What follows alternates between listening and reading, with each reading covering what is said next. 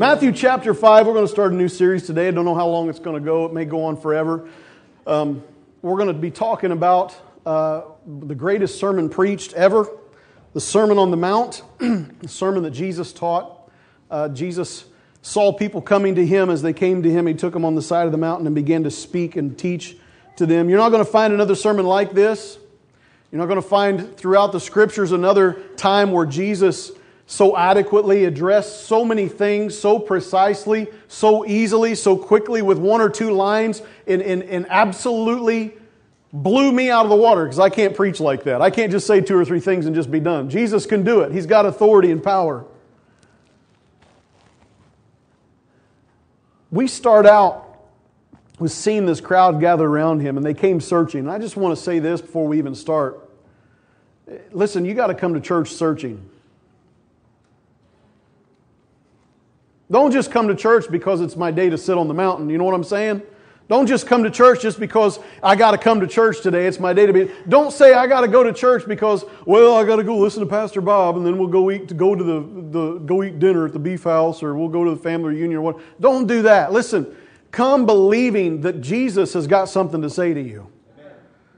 We're not going to teach anything other than the Word of God here, so you might as well come like these people did and gather around seeking with hearts that desire to hear some truth from somebody, from, from, not from me, church, but from Jesus Christ who speaks through me today. So, the first thing that Jesus starts with is what we have come to know as the Beatitudes. Now, the Beatitudes are the attitudes how I should be, right? Does that make sense? The attitudes of how I should be, the attitudes of, of the right attitudes. It's funny that Jesus starts out this whole sermon, people come to him, and the first thing he does is starts talking about these Beatitudes. Starts saying how you can be blessed, where you find the blessing. And most people will look at these in, in Scripture and say, well, okay, uh, blessed are uh, those who are poor in spirit, for theirs is the kingdom of God. You know, blessed are those uh, who mourn. And, and you start going through these things, and, and, and people will draw from them. People will look at them and say, you know, I'm in a time of mourning, Pastor Bob, so I can look at the Beatitudes and I can find how I should behave. I should realize that even in my mourning, I'm, I am blessed and that, that God has promised me comfort. Is that a good word or is that not a good word? There are times when we are, listen, I just did a couple of funerals this last week one out of our church family here, and, and, and there's a time and a season for mourning. But even in your mourning, you can be blessed of God. The promise is, is that there will be comfort. And it's a real easy way to look at those and understand those, but it's also a way where people will measure themselves by it. Well, I'm mourning, but I don't feel blessed. You know, or I'm, I, I, I'm, I'm, I feel humble, but I don't really feel like the kingdom of God belongs to me. So you look at all these things and people begin to measure themselves by. There's got to be more to it than just that. And it's got to be going further than just a measuring uh, rod of, of, of, my emotions or how I'm behaving. As I said a few minutes ago, this whole thing, this, this Christian walk that we're walking in is not about behavioral modification. Yes, our behaviors are modified, but not because we are held to some kind of legalistic standard in this room. We are held to the Word of God and the transforming power therein. And when the Word of God transforms us, yes, our behavioral modification will take place but it's got to happen in our hearts first. So if we're going to if we're going to deal with the, the beatitudes first and foremost this week and next week, then we have to look at it from a standpoint of more than just random scriptures together. There is a purpose here, there's a pattern, and there is a plan that God has that He's trying to show us as children of God. This is a plan of, of redemption and transformation. Now, if, if you and I wanted to go, my example of this is this. If you and I would say, okay, I want to climb Mount Everest, and I want to go climb Mount Everest just like this today, and I take off and I go to the base of it and I just start walking up, what's going to happen? You're going to die. You're either going to get so far that you're going to quit and give up because it's too hard and you don't know what you're doing, or you're going to press on and you're going to die. Or our other option is this we can find a guide and we can listen to the guide, and the guide's going to tell us everything that we don't have and bless us with everything we need. And after He tells us everything we don't have and blesses us with everything we need, then we will be able to make the journey there and back safely. Amen? The Beatitudes, the purpose of Christ for us is to lay these out before He ever started preaching, is He's saying, listen, there's a plan of transformation. There's a plan of hope. There's a plan. You're going someplace. I'm taking you somewhere. You may not be here yet, but if you will be, you'll be blessed. And the first one leads to the next one. And the next one leads to the next one. And the next one leads to the next one until ultimately we start to see the plan of God fulfill in our lives. Let's look at it. Matthew chapter 5, verse 1. Now, when he saw the crowds, he went up on a mountainside and sat down. His disciples came to him, and he began to teach them, saying, Blessed are the poor in spirit, for theirs is the kingdom of heaven. The first step, church, in our spiritual transformation comes in humility. It comes from humbling ourselves before God.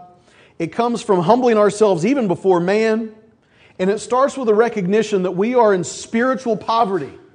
When we come to Christ, we have to come to Christ with the full understanding that I am in spiritual poverty. I am spiritually bankrupt. Everything that God has given me good in my life, every ounce of faith that has been entrusted to me, because we know scripturally that there is a measure of faith that's given to man. Amen? And that faith is supposed to be put in God, and, but we don't. We put it in everything else. We put it in economies, we put it in bank accounts, we put it in our lifestyles, we, you, you name it, we put our faith in everything else. And so suddenly we realize that we're bankrupt. Now we can be honest about it, or we can lie about it. What God's called us to do, folks, is to humble ourselves before Him and recognize our condition and because of our selfishness, what we have done to ourselves. God, I am nothing.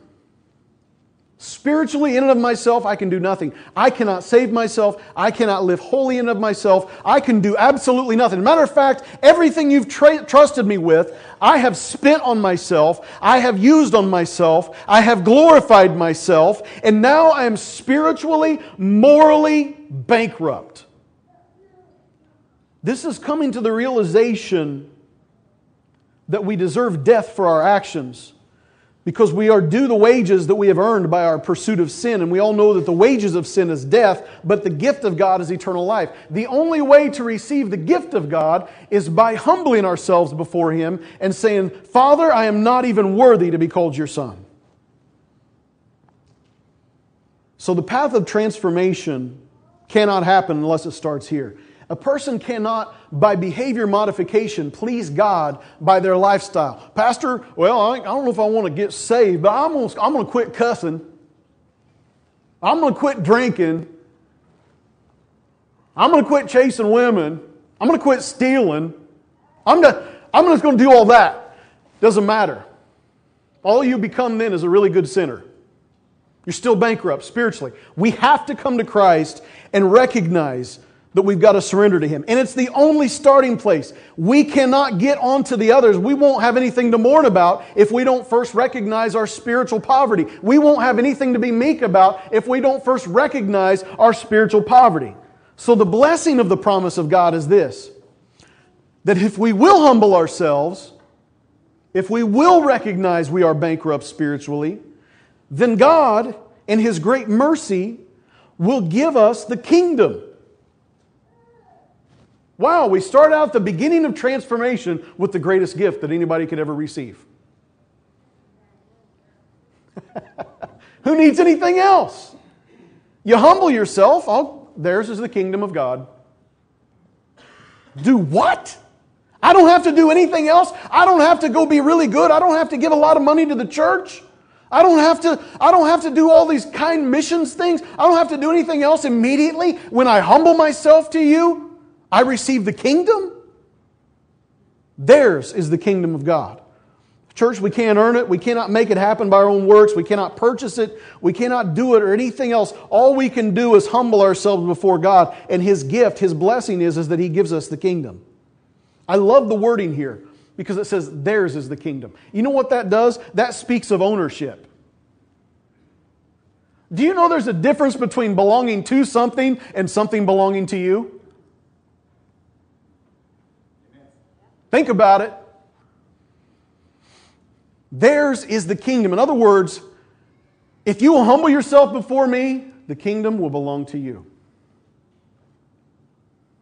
There's a difference of authority between belonging to something and something belonging to you. I know it's typical and it's a true statement. I belong to the kingdom of God. I'm a child of God. I belong to the kingdom. But the Father, in His mercy, because of your humility, says, I'm going to give you the kingdom. It belongs to you. It's a gift. Let it soak in. Think about it. There's a difference in authority when something is when something belongs to you rather than belonging to it. And I'll just say this as a reminder. We talked about this, so I won't go into it very quick, but just as a reminder, Matthew 16, 19, I will give you the keys of the kingdom of heaven. Whatever you bind on earth will be bound in heaven. Whatever you loose on earth will be loosed in heaven. Ephesians 2, 6, and God raised us up with Christ and seated us with him in the heavenly realms in Christ Jesus. These are all statements of authority. Why does God keep reminding our church that we have authority in Christ? Why is that? I don't know, but he reminded us again, folks. You don't just belong to the kingdom, the kingdom belongs to you. Take authority. The authority of God is not given because we are powerful. The authority of God is not given because we're persuasive. The authority of God is not given because we are loud, obnoxious talkers like myself. The authority of God is given to the humble. But I'm not a pastor. You don't have to be a pastor to be humble. Unfortunately, I know a lot of them that have missed it. Humility is the key, folks. We have been poor in spirit, and so He has raised us up and He has given us the kingdom of God as a gift because we have humbled ourselves before Him. He says, All that I have is yours. This is the first step in a life of transformation. James 4:10, humble yourselves before the Lord, and He will lift you up. We do not lift ourselves up. We do not try to be more than we are, but by the Spirit in us, He will bring life, raise a new creation in Christ Jesus. Amen. Humble yourselves. Secondly, verse 4. Blessed are those who mourn, for they will be comforted. We have to be humble and we have to be broken. This is a, a, beatitude that encourages many when they are in a state of mourning. As I said before, they will look at this and be encouraged and, and be reminded that this will not last forever. And if you're here, loved one, I know there are some, some tragic events that seem like you're never going to get past but there is comfort. There is a hope. You may never forget the pain that you've experienced, but there is a hope and there is a comfort, and the grieving will stop. The Greek word translated as mourning, though, points to not only a reference to the loss of a loved one or something of that nature or a tragic experience, it also is used for penitence. In other words, it's speaking about godly sorrow. It's talking about repentance. It's about recognizing and having sorrow for our sins. 2 Corinthians 7:10 says, "Godly sorrow brings repentance that leads to salvation and leaves no regret, but worldly sorrow brings death." This this mourning that Jesus is talking about drives a person to repentance. It drives a person to uh, transform their lives. This is the right kind of behavioral modification, if you know what I'm talking about. I sinned. I recognize I've sinned. I've humbled myself before God and said, I have sinned and then you see what you've done, and there's a mourning and there's a grieving inside of you for the actions that we have done. It's not enforced by somebody externally. It's not because a pastor has had to come to your house and knock on your door and tell you to stop, stop, stop, stop. It's because the Holy Spirit is birthed inside of you, the heart of God, and suddenly you're grieved because you see what you have done. This is mourning. Yes, godly sorrow is the type that will drive us to repentance. Worldly sorrow is the type that will bring death. And here's the difference. I've had a person, I've had person, I've had people, years ago, I'll do this as an example. Our world doesn't like people to have shame. Our world doesn't like to shame people. They'll shame a few extremes, but they don't like to shame people anymore. You do something wrong, they, they want to cuddle and coddle you. Listen, beloved friend, if you have sinned and you go to a, a, lost person for counsel, they're going to just smooth it over and tell you that it's just okay. Don't worry about it. Listen, you made a mistake. It's all right. Don't beat yourself up. Don't feel bad about it. And they're going to tell you that everything's just hunky dory, wonderful, fine and dandy. You come to somebody that believes the Word of God, they're going to come to you and say, you know what? You've sinned. And I love you enough to tell you that you need to repent. There's a difference. The world just doesn't want anybody to feel bad. Just don't feel bad. I, for example, several years ago, I put up something on a social media. I don't even remember if it was Facebook or MySpace now, but it was one of those. It was an old one. And uh, years and years ago, I put something up and I, and I kind of put my testimony up saying, Yeah, I, I uh, shared not details of my past life, but just that, that what a wretched sinner I was and how God saved me. And I went through this stuff. You know how many of my lost friends commented on there trying to encourage me? Oh, no, you were never a bad person. You were not bad at all. You were, they don't get it. They don't want anybody to embrace mourning for their sin. Because when somebody embraces mourning for their sin, then they have to look at their own sin and see what's going on in their own lives. These are the same people that if I had sinned would sit there and tell me, it's okay, don't worry about it. Everybody's just being judgmental. The believer that truly mourns, church, over their own sin will eventually mourn over the sins of others. Listen, if, if you're not going to mourn over your own sin, you're not saved. I, I'm, I'm just going to back up for a second because I don't think I was clear enough on this. When a person recognizes they've sinned, they better be stricken in their spirit. If a person's humbling themselves before God, it must go into mourning. Because if it doesn't, they didn't know, they've got no reason to humble themselves. The mourning and the humbling are very closely connected. The blessing of one, of humbling ourselves, is the promise of the kingdom of God. The second part is, is that we're going to be comforted. In other words, we're going to be forgiven. Our sin's going to be taken care of. Our needs are going to be met. We must come to God with mourning. I don't understand these people that get saved and never have any kind of recognition of that they've ever sinned or done anything wrong. That's not salvation. They've got nothing to humble themselves for. They don't, they don't see any sin in their lives. So Jesus is laying out this plan of transformation. He says, You've got to humble yourself, and there should be mourning over our sin. There will be comfort that will come. And a person that mourns over their own sin eventually will mourn over the sin of others.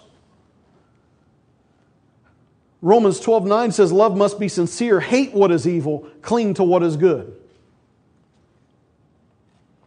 A person that has been transformed by the grace of God should constantly be broken by the reality of sin in this world. Listen, the sin of this world should grieve us. Can I, can I talk to you just honestly for a second? My problem with the church in America, the church as a whole, not only will we not address sin anymore, we're not even grieved over it. There's no grief. There's no mourning of the church anymore over the lifestyles of the people around us. I understand we've got to love people and embrace them and try to lead them to Christ, but there's a problem when the, the mourning is gone. When there's no more concern about what we see on the television, we turn on the news, there's no more concern to drive us to our knees in prayer. There's no more concern for our friends and our loved ones that are lost. There's no more concern, folks. We have taken that which we should grieve over and we've turned it into entertainment for ourselves. We sit down and we turn it on, we listen to it, we read it. it. Doesn't matter what it is, it's not of God and it exalts behaviors that are detestable to God. And then we sit there and wonder why it is it's showing up in our lives. I'll tell you why it's showing up in your life. Because there's a heart issue. You've been living through behavioral modification, but you've been seeking out the desires of your heart, and you filled your heart with the nonsense, and now it's coming out. We're not grieved by sin anymore. There's no mourning. There's no standards, there's no boundaries. Oh, it doesn't matter. I'm saved. I can do whatever I want. Beloved, you do whatever you want. But even Paul said that not everything's beneficial to us. The reason our culture is falling apart and the reason it's filtering its way into the church is because the church has filtered its way into the culture. Not because we've been grieved by it, and not because we're full of the light of Christ, walking out into darkness, trying to draw people to Jesus, but because we love the darkness just as much as they did. It entertains us. Shut it off. Shut it off. Close it up. Quit putting it before your eyes. Make a covenant with your eyes that you'll not behold anything that's detestable to God. Listen, church, we need to purify ourselves. This nonsense of not being broken and mourning over what we see every day and just accepting it and then allowing it into our own lives is not transformation for God. It's being tra- transformed and being conformed back to the world. Don't do it. I look really mean, don't I? Sorry, I don't want anybody to feel grieved. Listen, there are enough good things there are enough good things that God has given us in this world that we can find pleasure and enjoyment in. You know what I loved was we, now I know you can't just go to Tennessee every day when you get off work. you know what I'm saying? Well, uh, time to punch out, got to go to Tennessee and sit in the mountains. But I loved it. I, you know, I'd sit there and just stare. I, I don't need a bunch of smut, man. I, I can just I can just sit and stare. I can stare at a cornfield, bless Jesus. I know everybody's going to cornfield. I had a friend from West Texas come up and work for a little bit with us at the shop, and he drove. He took one night after he got off work, and he drove for hours on the country roads through all the cornfields. And I said, Why'd you do that? Remember that, John? He said, Why'd you do that? He goes, he goes, Man, it's beautiful. I said, It's cornfields. Man, he said, you drive by there and you look at all them cornfields, and then you find beans, there's not a weed in them. Beautiful. I said, it's cornfields and bean fields. He said, I'm from West Texas. And I said, that explains it. well, I guess he wasn't from West Texas. He's from East Texas, but he always talked about West Texas, how ugly it was. Jesus said that if we mourn, we are blessed with comfort. Now, this, this mourning is not about us walking through life like this. Don't put on a sad face, man. If, if you're going to look like this, walk on your hands everywhere you go, okay? So at least you look like you got a smile on upside down. I would never tell somebody they are blessed with mourning. But it comes to the realization, but when it comes to the realization of our sin, mourning is the best thing we can do. It's true. James 4, 8 through 10. Come near to God, and he will come near to you. Wash your hands, you sinners, and purify your hearts, you double minded. Grieve, mourn, and wail. Change your laughter to mourning and your joy to gloom. Humble yourselves before the Lord, and he will lift you up. Humble yourselves before the Lord, and he will. Now, we just read that a few minutes ago, but right here before it, it says, Grieve, mourn, and wail. We must come to him with a brokenness. We must come to Him with mourning that will bring about a blessing of comfort. The Spirit of God will lift you up, and there will come a time where your grief will be over. And even this day, I don't like when certain aspects of my life and my past are brought up because it still grieves me the way I sinned against God. But at the same time, I have peace because I know I was behaving in my sinful nature. I have comfort, even though I don't like to talk about who I was or what I did, I can have comfort and know that I am forgiven by Jesus Christ. And even in the midst of the recognition of sin in this world and its effects, we can have peace. John 14, 27, Jesus says, Peace I leave with you, my peace I give you. I do not give to you as the world gives. Do not let your hearts be troubled and do not be afraid. In this world, I'm going to tell you folks, there's a lot of bad stuff happening. It's going to get worse. And though it grieves my spirit, though I don't like to see it happening, I can have peace and comfort because I know that I'm only passing through this place. I know that I'm not attached to it. I know that there's a comfort. I know that there's a home that's waiting for me on the other side of this life. I am only here by association. Like Abraham, we are sojourners. We are walking through this promised land. We are looking for a city whose builder and maker is God. This is not my home we can have that peace. We can have the peace for our salvation, and we can have the peace even in this world that, that though we live in it and though we walk in it, we are children of God, and the kingdom belongs to us. I may mourn, but I can still be blessed in my mourning. Thirdly and lastly, this morning, not only are we transformed when we begin with a humble nature and by mourning and allowing the comfort of Christ to come into our lives through forgiveness. But thirdly, he begins to transform our nature. Number five, blessed are the meek, for they will inherit the earth. Meek is often confused with weak. Meekness is not weakness.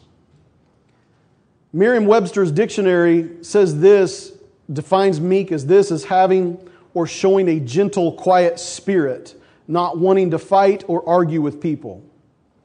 God says that if we are meek, we will be blessed.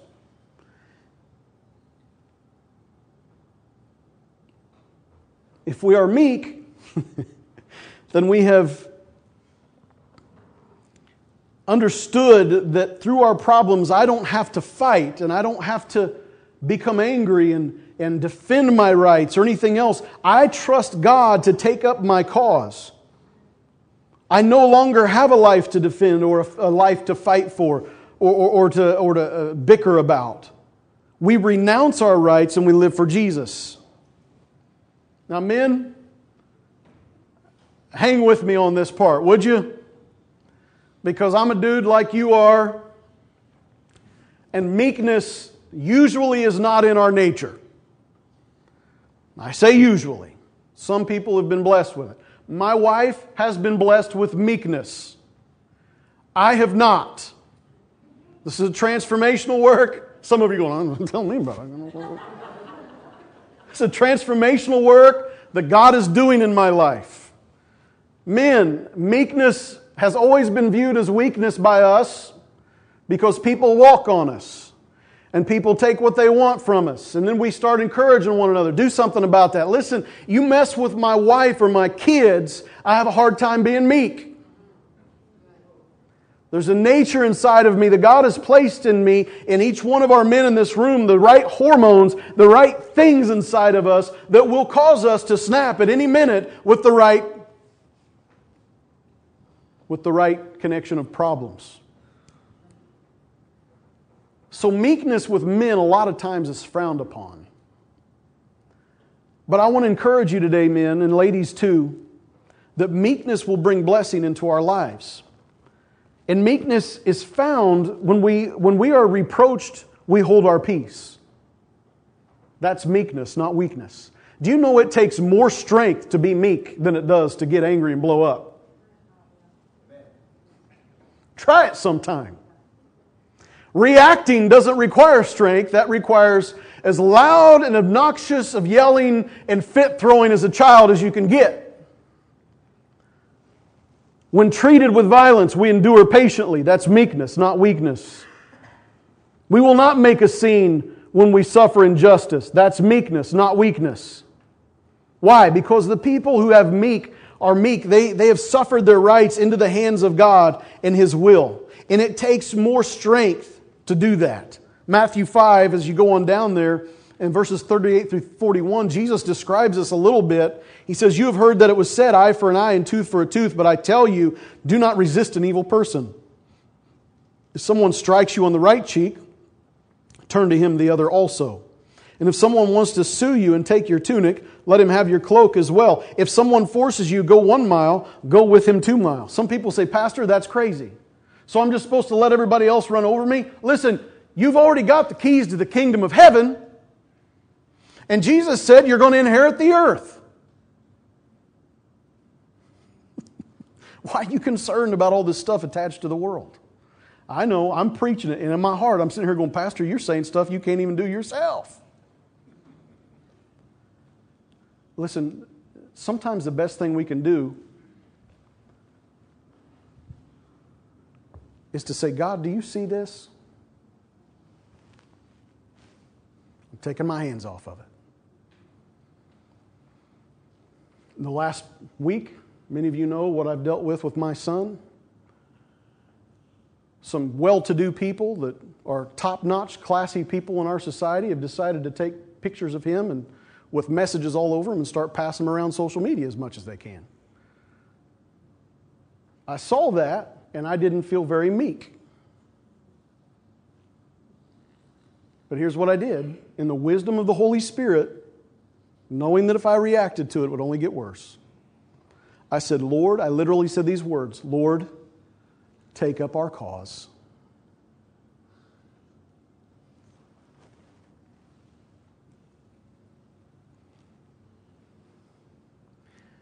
Sometimes we have to be meek. Because if you do anything different, it draws more attention to it. and only makes things worse. Now, don't get me wrong, it's not that I approve of anything that's happened. It's not. I don't approve of any of it. You know that. But the fact of the matter is, is when you start posting lies for defamation of character, me throwing a fit about it on the same social media, nobody's going to take my side. You know what I'm saying? There are many things in our lives that we cannot control, and we just have to say, God, would you take up our cause? Amen. Lord, take up my cause. Listen, I'm learning this more in the last year than I've ever learned in my life. I am learning meekness like you would not believe. And some people say, You got a long ways to go, Pastor, but hey, good for you. The natural response of all these things that I read to you is to become angry. However, God has not called us to deal with natural circumstances with natural reactions. He's called us to deal with natural circumstances with supernatural reactions. And approaching things with a meek attitude is supernatural. Amen. It's supernatural what God's called us to be. James 1 19 and 20. My dear brothers, take note of this. Everyone should be quick to listen, slow to speak, and slow to become angry, for man's anger does not bring about the righteous life that God desires. Do not take revenge, my friends, in Romans 12 19. Do not take revenge, my friends, but leave room for God's wrath, for it is written, It is mine to avenge. I will repay, says the Lord. So what God is saying is, is whatever it is that's weighing on you, church, take it, put it in my lap, and say, Let me take up the cause, and I'll deal with it. I'll deal with it. Don't you try to avenge because you and I, you and I, we're not capable of doing it correctly. We can't do it right. It's only going to get worse. Have you ever, have you ever destroyed things and then thought, well, I wish I would have kept my mouth shut? Men, we do this all the time. Come into a situation, misunderstand the situation, get mad, blow up, make a mess of everything, and then step back and go, oh, I didn't realize what you meant when you said that. Whereas if we'd have just been meek to begin, how's come every man in the church just went, Ugh. looked at their wife and went, Ugh. once or twice. Nobody slap anybody, okay? Don't do it. If we would just learn to be meek. It's not weakness, guys. It's not weakness. It's about allowing God to take up our cause. This is opposite of what the world teaches. The world teaches us we got to assert ourselves and to guard ourselves and to be aggressive and to take what you want because if you don't, everybody else is going to take it. And what will make you happy? Do that. Or, or anything else. Whatever it is that's going to help you climb the ladder. I understand in business, you got people under you. Sometimes you got to assert yourself because if you're too meek, they're going to take advantage of you. I get that. But don't abuse it. Don't abuse the power or the authority. Instead, you can direct people with a meek attitude. You can be firm while being meek. Have you ever, ever reprimanded somebody and been done reprimanding them? They leave the room and they say, Did I just get reprimanded? What was that? What just happened? You say, I've never had the pleasure of reprimanding anybody. How about children? You ever reprimanded, reprimanded your children? No, I just beat them, Pastor. It's in the Word of God. It says that if I beat him, he will not die. It's in the King James Version. It really says that in Proverbs. But anyway. Spare the rod, hate the child, Pastor. That's what I do. Well, do it meekly, okay? We receive the kingdom of God, we receive comfort, and we inherit the earth if we can handle this in our lives. Our culture doesn't want to inherit. Everybody say inherit. You know why nobody in our world wants to inherit the earth? Because they want to gain the world. They don't want to inherit it because inheritance takes time. Amen? People that are hungry for an inheritance can't wait for somebody else to die.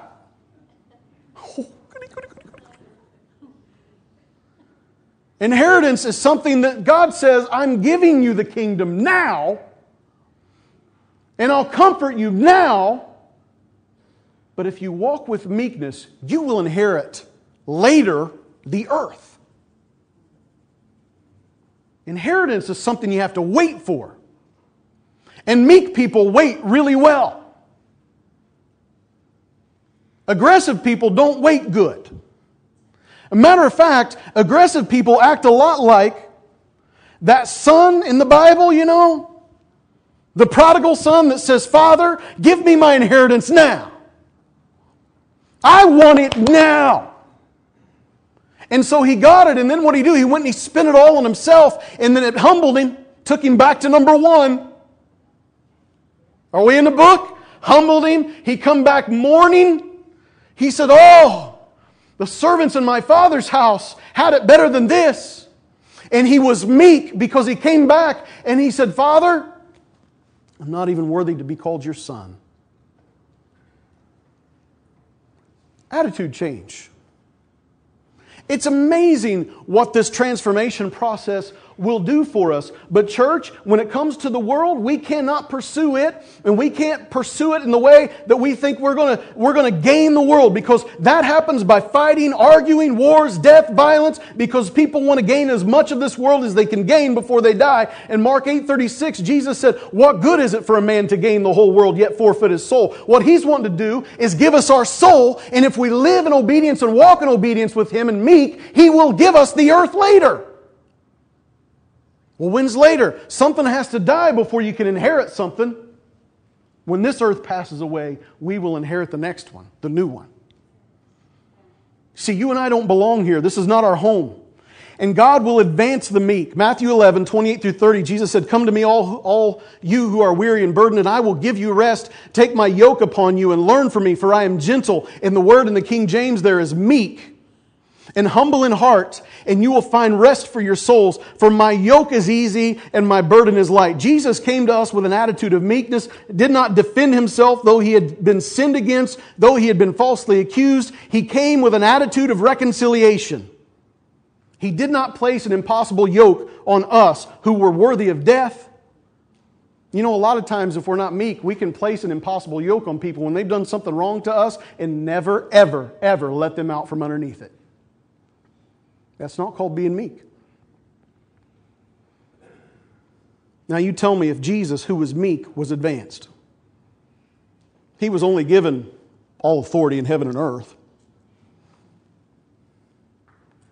And He's given us authority as well. And we are promised the kingdom. And that if we wait with a meek attitude, we will inherit the earth. I'm going to have Devin come. As I say, inherit the earth, and I talk about this thing of meekness and allowing God to take up our cause. I was reminded a couple weeks ago, I shared with you a couple stories from the Iraqi pastor that I got to listen to at the centennial celebration in Springfield, Missouri. And another thing that he shared that I, had, I, didn't, I hadn't told you yet uh, was he explained how his farm was, his, his uh, farm was located and surrounded by all these other Muslim farmers. And they came in one day by force and said, We're taking your land from you. They're not purchasing it, they're not working out a deal with him. They just said, Get off of your property. It's ours now, and we'll take it by force. Either leave or we'll kill you. So he grabbed his stuff, a few things, grabbed his wife and kids, and they walked off of his property. He couldn't do anything about it. You're in Iraq. I mean, you're not going to get a whole lot of justice for a Christian Iraqi. So he just left and said, Lord, you see this? I don't know how long he was gone. It was long enough that these people moved in on his land and built homes. And were farming, took his crops that he had that year, stole them, and then built their homes and continued to farm his land. Now, after a while, his, his land was right there on the Tigris River.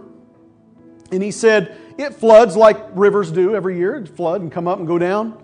And uh, he said, except this year, it really flooded. And he said it flooded so much that it literally took every home that had been built off the land, except his home. He said, God cleansed my land in an impossible situation. He didn't have to lift a finger. He didn't have to fight. He didn't get a lawyer. He didn't go to the government. He didn't call any embassies or anything else. He just walked off the land and said, Lord. And he walked back, took his home over, and lives there to this day. That's called meek. Meek attitude is important. Let me tell you why. You don't understand the authority you have. You are an ambassador. Scripture says you are Christ's ambassador. You are a servant of the highest king in all the universe. And he has sent you out into this world to share his message. You have been empowered with the kingdom. You have been empowered by the kingdom to go forth in the power of the kingdom to share the message. And as you go along the way and somebody mistreats you, you don't have to fight. Let me explain why. Comparatively, if our nation sent ambassadors to another nation, and when those ambassadors got into that other nation and had done nothing illegal, nothing wrong, no, no war crimes, nothing, came with a message of grace and mercy from our nation to another nation. And what they do is, is they beat them and they stick them into a prison and continue to hurt them and beat them. They don't have to fight because our leadership will get word of it and deal with it. Should. I heard giggles, so I had to say should. But with the King of Kings and Lord of Lords, you will only suffer as much as He will allow you to suffer. And He will take up your cause and He will redeem you. Be meek. Wives at home, be meek with your husbands. If he's a brute, God will deal with him. And the scripture says that if you continue to be meek and gentle and have a gentle, quiet spirit, that it may change him, it will save him. Husbands, if she's that dripping faucet that won't ever shut up, don't build a house on the corner of the roof. Don't go up there in the corner of the roof and try to live like Proverbs says. Be meek. You are the priest of your home. You have authority there. Walk in in the power of God, not in the anger of your flesh. And it will change. That's what God has called us to be. And that's only three of the Beatitudes. So many more blessings to come, so many more things that God's going to transform in our lives. Bow your heads with me. Father, we're so thankful so thankful that you have humbled us.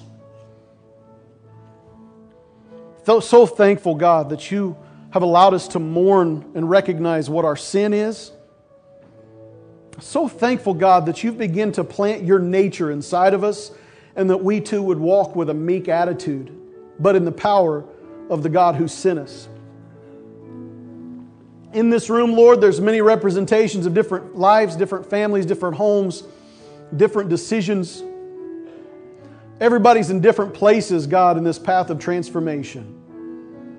But Lord, if there be one here this morning that doesn't know you, that has not humbled themselves before you, I pray today they would do that.